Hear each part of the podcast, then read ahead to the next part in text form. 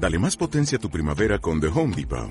Obtén una potencia similar a la de la gasolina para podar, recortar y soplar con el sistema OnePlus de 18 voltios de Ryobi desde solo 89 dólares. Potencia para podar un tercio de un acre con una carga. Potencia para recortar el césped que dura hasta dos horas. Y fuerza de soplado de 110 millas por hora. Todo con una batería intercambiable. Llévate el sistema inalámbrico OnePlus de 18 voltios de Ryobi. Solo en The Home Depot. Haces más. Logras más. ¿Qué pasa, gallinicas mías? Que hoy os, estoy matando esta semana a podcasts. Bueno, hoy os voy a contar una especie de Kobayashi Maru que me ha pasado en el curro. Pero antes, un mensaje de nuestros patrocinadores. La Surface Pro 7 se adelantó un día. Resulta que los almacenes, parece ser que los almacenes eh, para, de Microsoft están en Holanda están a una hora de coche de donde vivimos o cosas así. Parece ser que hay un almacén en Suole, que está en el norte de Holanda, que es creo que de donde vino el palito. A ver, cuando yo compré la Surface, compré el palito, el teclado y la Surface de un golpe, pero el palito vino en un paquete de un sitio y la Surface vino eh, y el teclado vino de otro sitio. Bueno, pues una cosa vino de Tilburg, que está a dos horas de coche, que está en el norte de Holanda, esa zona que se inunda y solo quedan las carreteras y los caminos. Pues. Eh, a ver, puñetas, que me he liado. Que me lío bueno, vamos a ver. Suele es lo que está al norte y es lo que es cuando se inunda y solo quedan las carreteras, que porque las han hecho elevadas, ¿vale? Para que se pueda continuar circulando. Si no, y no se, no se puede circular. Y entonces es lo que se llama la pequeña Venecia o la nueva Venecia. Bueno, pues un paquete vino de ahí y el otro vino Tilburg, que está al sur de donde nosotros vivimos, ¿vale? Y es, pues, Tilburg, ¿vale? Pues es un sitio donde hay industrias y almacenes, historias. Bueno, pues tardaron un día. El, lunes salieron y el martes me las entregaron. Bueno, y pues evidentemente ayer martes la saqué, estuve trasteándola, me costó actualizarla, no me costó mucho, ¿vale? Eh, la, desempaqueto, ¿vale? Todo el tema de estábamos preparando tus cositas, venga, méteme los datos, ¿quieres eh, telemetría? ¿Quieres no sé qué? Yo le digo a todo que sí, ¿vale? Bueno, pues cuando ya he terminado de, meter todos los datos, se, bueno, pues entré yo a, mi, mis cosas y entonces el Windows Update tenía tres páginas de Windows Update, ¿vale? Y bueno, se empezó a actualizar. Al rato necesitaba batería porque vino con un 25% de batería solo. Se ve que llevan bastante tiempo apagadas, ¿vale? Porque no creo que se vendan muchas. Y bueno, pues le puse el, cargador. Y bueno, el primer reinicio tardó, yo creo que tardó una hora a reiniciarse en el circulito este de reiniciando que ya estaba mirando yo en internet a ver si eso era normal o no, pero bueno, al final se reinició, instaló firmware si tenía que instalar, un reinicio, ¿vale? Después de ese reinicio ya no había más Windows Update y me pidió, me pidieron, me salía para instalar la actualización, la 20H2, o sea, la de octubre del año pasado. Eh, mm, creo que le di a instalar eso y en lugar de instalarse esa, se me instaló la de... No, no, no, mentira. Cuando antes de reiniciarse, instalando el firmware y todo eso, me salía la de 20H1 y después de reiniciar me salía que estaba lista para instalarse la 21H1. Le di a instalar, se instaló, tardó bastante poco y ya está, la Surface actualizada. Ni yo mismo me lo creo, ¿vale? Bueno, esa vibración era mi jefe, era mi jefe llamándome, que bueno, continúo. Ni yo mismo me lo creo. Bueno, reinicié, me dio un problema con OneDrive, ¿vale? Que me salían dos sesiones de OneDrive en el, en, la, en el esto. Y luego una de ellas, me, bueno, elegí una, le di a meter las credenciales y no se activaban las credenciales. Me tocó reiniciar varias veces. Al final lo que hice fue miré en internet cuál era la última versión de OneDrive, me la bajé y ningún problema, ¿eh? Ojito, ningún problema. De hecho, el reconocimiento de escritura con mi letra asquerosa, como de aquí a Roma, lo bien que me reconoce el texto, a ver, falla, pero lo bien que reconoce el texto respecto al reconocimiento de escritura del iPad. Bueno, ese es mi, amor con la Surface de momento. Se calienta que te cagas. Me imagino que estará indexando y todo eso. Es eh, versión sin ventiladores, ¿vale? Es un i5 eh, con 8 GB de RAM y 256 de disco y sin ventiladores. Pero se calienta, se pone tibilla. Bueno, ahora vamos al tema principal, al Kobayashi Maru. Bueno, vamos a ver. ¿Cómo lo explico? Bueno, nuestra máquina tiene una, una impresora industrial, ¿vale? Es una impresora normal y corriente de papel de 80 milímetros, como, están, como son las de los TPVs. De hecho, son las mismas, ¿vale? No son las mismas, pero son las mismas, ¿vale?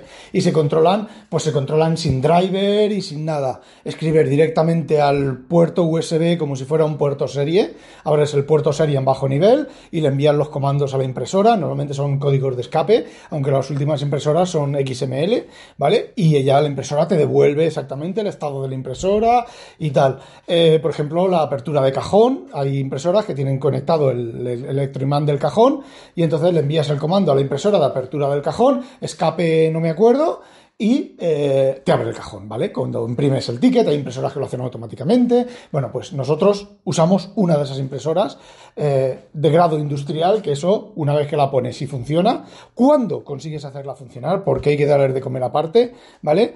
Eh, eso ya nos estropea en la vida se reventará la máquina, pero la impresora sigue, sigue funcionando. Bueno, pues eh, esa impresora son de la marca Zebra, ¿vale? Las impresoras Zebra hace unos años eran buenísimas, pero vendieron la marca y ahora son una puta mierda pinchada en un puto palo de mierda. Problemas de consumo eléctrico, problemas de tierra, es decir, tú tienes que coger la impresora y ponerle el, chasis, conectarlo de una manera específica, porque si no la impresora no funciona, se pone a imprimir y deja de imprimir. Eh, si habéis usado impresoras Zebra, alguno de vosotros tenéis impresoras Zebra, encended primero la impresora y luego el PC, ¿vale? Y veréis cómo así sí que se conecta. Por ejemplo, uno de los trucos que, se pueden hacer para, para, forzarla a conectarse. ¿Vale? La de puerto serie, dentro de lo que cabe, pues no hay problema porque es un puerto serie y ya está, envías y recibes. Pero las de USB, tela marinera. Bueno, pues estábamos montando una máquina para un show y el que está allí montando, ¿vale? Los que están allí montando, llegan y Rafa me imprime media impresora. Es como si, si estuviera el cabezal estropeado, son impresoras térmicas, ¿vale? Estuviera el cabezal eh, estropeado e imprime solamente medio papel. Y yo cuando veo la impresión digo, es el papel que está estropeado. Coge el papel, ponle un mechero, en el lado que no se impreso, ¿se vuelve negro? Sí, sí que se vuelve negro. Bueno, el tema está en que, bueno, pues prueba otra impresora. Prueba cinco impresoras. Las cinco impresoras imprimían exactamente igual. Bueno, pues tendrás algún problema con lo que he comentado antes, las señales eléctricas, las masas, los retornos, bla, bla, bla, bla cambia, pone y monta una fuente de alimentación independiente, una fuente independiente al PC, todo completamente independiente, junta masas, separa masas, pone una resistencia, mide, deja de medir, cántale a, yo que sé, a Dios, ponte, pásatela por debajo del puente de las piernas. Aquellas impresoras fallaban todas, hacían exactamente lo mismo. Y ya empezaba a pensar, digo, bueno, pues eso es que el socket, el socket, el, conector de, la alimentación, pues yo qué sé, dos, una fuente de alimentación está conectada en una fase, la otra en una otra fase, son de diferentes transformadores, y ya estaba pensando ahí, bueno, fantasmas, ¿vale? Porque todos son gilipolleces. Entonces yo estaba pensando en cosas de esas y le digo, bueno, se acabó, mañana voy, mañana es hoy, ¿vale? Mañana voy y lo miro. Agarro yo mi PC, que sabía que funcionaba, mi PC, mi, caja industrial, ¿vale? El equivalente, lo mismo que se está montando en las máquinas. Cojo mis cuatro impresoras de los cuatro modelos de impresoras de la mierda de cebra que tenemos, las cargo en el coche, cargo los cables, la fuente de alimentación, lo cargo absolutamente todo, ¿vale? Para yo allí comparar con mis impresoras que funcionaban, ¿vale? las que tengo yo en mi gabinete de desarrollo. Bueno, pues llego allí, monto el montaje, pongo el montaje, pongo, mi impresora primero para probar, funciona perfecta. Cojo las impresoras que habían probado y todas imprimían el medio cabezal en mi equipo. Cago en la puta de oros. Bueno, pues cojo otra impresora y imprime bien. Y le digo, cojones, a ver si van esas cinco, están rotas. Vale, voy con la impresora, la pongo en la máquina de destino e imprime bien. Vale, pues monta esta máquina. Monta la máquina e imprime mal. Bueno, pues algunos de los otros cacharros que está haciendo interferencia eléctrica, tal y cual, patatín patatán, me cojo la impresora, me la llevo a mi banco, la pruebo e imprime mal. Digo, joder, electrónica, hay un cable, un retorno, lo que sea, y se está cargando los cabezales de las impresoras. Bastante improbable. Bueno, pues cojo, las desmonto, ¿vale? Porque las impresoras llevan complementos, ¿vale? Llevan un sensor de final de papel, llevan el conector eh, del, USB, llevan otro conector para unos LEDs que no usamos, llevan unas guías de papel para meter el ancho del papel y para encauzar el papel, lleva el brazo, un brazo hacia atrás donde metes el rollo, todo ese tipo de cosas, que dependiendo del modelo de máquina, lo fabricamos nosotros o lo compramos ya hecho a la cebra ¿vale? Y lo, y lo montamos. Bueno, pues las desarmo a piezas, las pongo a probar y todas las impresoras funcionan bien. Cojones. Bueno, pues cojo una impresora, la llevo a la máquina, sin montar, toda desmontada, la pongo a imprimir imprime bien. Me cago en la puta de oros. Me vuelvo a mi banco y empiezo, le monto el brazo, imprime bien. Le monto esto, imprime bien. Le monto el sensor de final de papel, imprime bien. Le monto tal, tal, le monto la guía de atrás del papel, que es una chapa metálica con un tornillo, e imprime mal en mi, en mi banco. Ajá. Es un tornillo largo que entra dentro del cuerpo de la impresora. Digo, vale, el tornillo está haciendo contacto con algo de la electrónica y está haciendo un, cortocircuito tal y no le deja imprimir bien. ¿Vale? Pues quito el tornillo, imprime, imprime bien, pongo el tornillo, imprime mal, pues ya está, es el tornillo. Corto el tornillo por la mitad, lo meto y no va. Y entonces digo, bueno, voy a probar mi guía la guía que tengo yo de, de mis impresoras, que es una guía, el modelo es el mismo, la impresora por fuera es el mismo y la guía es la misma, ¿vale? Pues voy a poner mi guía, pongo mi guía con el tornillo largo y las impresoras, bueno, la impresora que estaba probando funciona. Entonces pongo la guía del papel y veo que son idénticas, idénticas. Además, la numeración la misma, lo único que en una ponía guion, en la mía ponía guion 3 y en la otra ponía nada, y me quedo mirándolas y digo, cojones que son de diferente color. La mía era mucho más clara, es como metal, ¿vale? Y la otra era más oscuro, como si fuera, no sé, aluminio anodizado o, no sé, fundición, yo qué sé, como el color de la fundición, ¿vale? Del gris ese asqueroso más oscuro. ¿A qué va a ser eso? Cojo un pedazo de cinta aislante negra, tapo los sensores que cubría esa placa, le doy a imprimir, imprime mal. Cojo cinta aislante blanca, le pongo, le tapo los sensores e imprime bien. Una puta pieza que vale, no sé, 50 céntimos de euro. No sé lo que, no sé lo que nos cobra. A ver, Zebra cobra de, esas piezas y esas cosas, las cobra carísimas. 50 céntimos. Que encima se han equivocado ellos al enviárnoslas.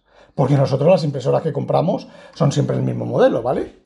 Pues tela, tela, tela marinera, una pieza de metal, el color, el color de una pieza de metal. Y por supuesto la mierdosidad de esas impresoras, que se ve que los sensores son los más baratos del mundo mundial, y si es más oscuro, pues el sensor que, mira a ver la placa, porque esa, guía determina el ancho del papel. Lleva tres sensores, dependiendo de cuántos sensores tapes, tiene un ancho de papel u otro ancho de papel, ¿vale? Por, el, por la autodetección del, del hardware. Pues era eso. Así que ya sabéis, a veces la cosa más churra. Y luego, claro, yo ayer al, al, que estaba montando la máquina le digo, venga, prueba otra impresora. ¿Qué hacía él?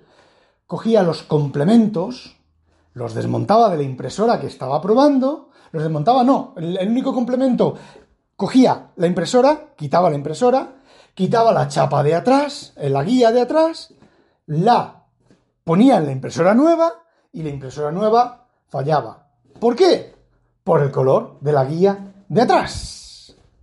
Así que esta mañana ha llamado el montador, el que está encargado de todo eso, lo ha llamado al, a nuestro suministrador de cebras han hablado en holandés, pero le tiene que haber dicho lo que un perro no puede oír por, por eso. Y bueno, habéis visto un Kobayashi Maru, un problema por una chorrada. Y claro, como el técnico cogía esa placa y la ponía en la impresora nueva, y yo le decía, yo ayer le preguntaba, oye, ¿Qué cosa, ¿Qué cosa no has cambiado? No, no, yo lo he cambiado todo, claro, él cambiaba la impresora, pero ¿quién se iba a imaginar que era la puta chapa esa? Yo tampoco me lo hubiera imaginado. A mí me ha costado casi dos horas darme cuenta de que el problema podía estar en, ese complemento, después de probar un montón de cosas y de pensar ya en fantasmas y en, y en eh, no sé, no sé, sí, en fantasma, en un fantasma ahí tapando medio cabezal, metiendo la mano y tapando medio cabezal para que no imprimieran el papel. Bueno, eso es lo que quería contaros, no olvidéis sospechosos habitualizaros y que no os la pique un pollo belga. ¡A demonio!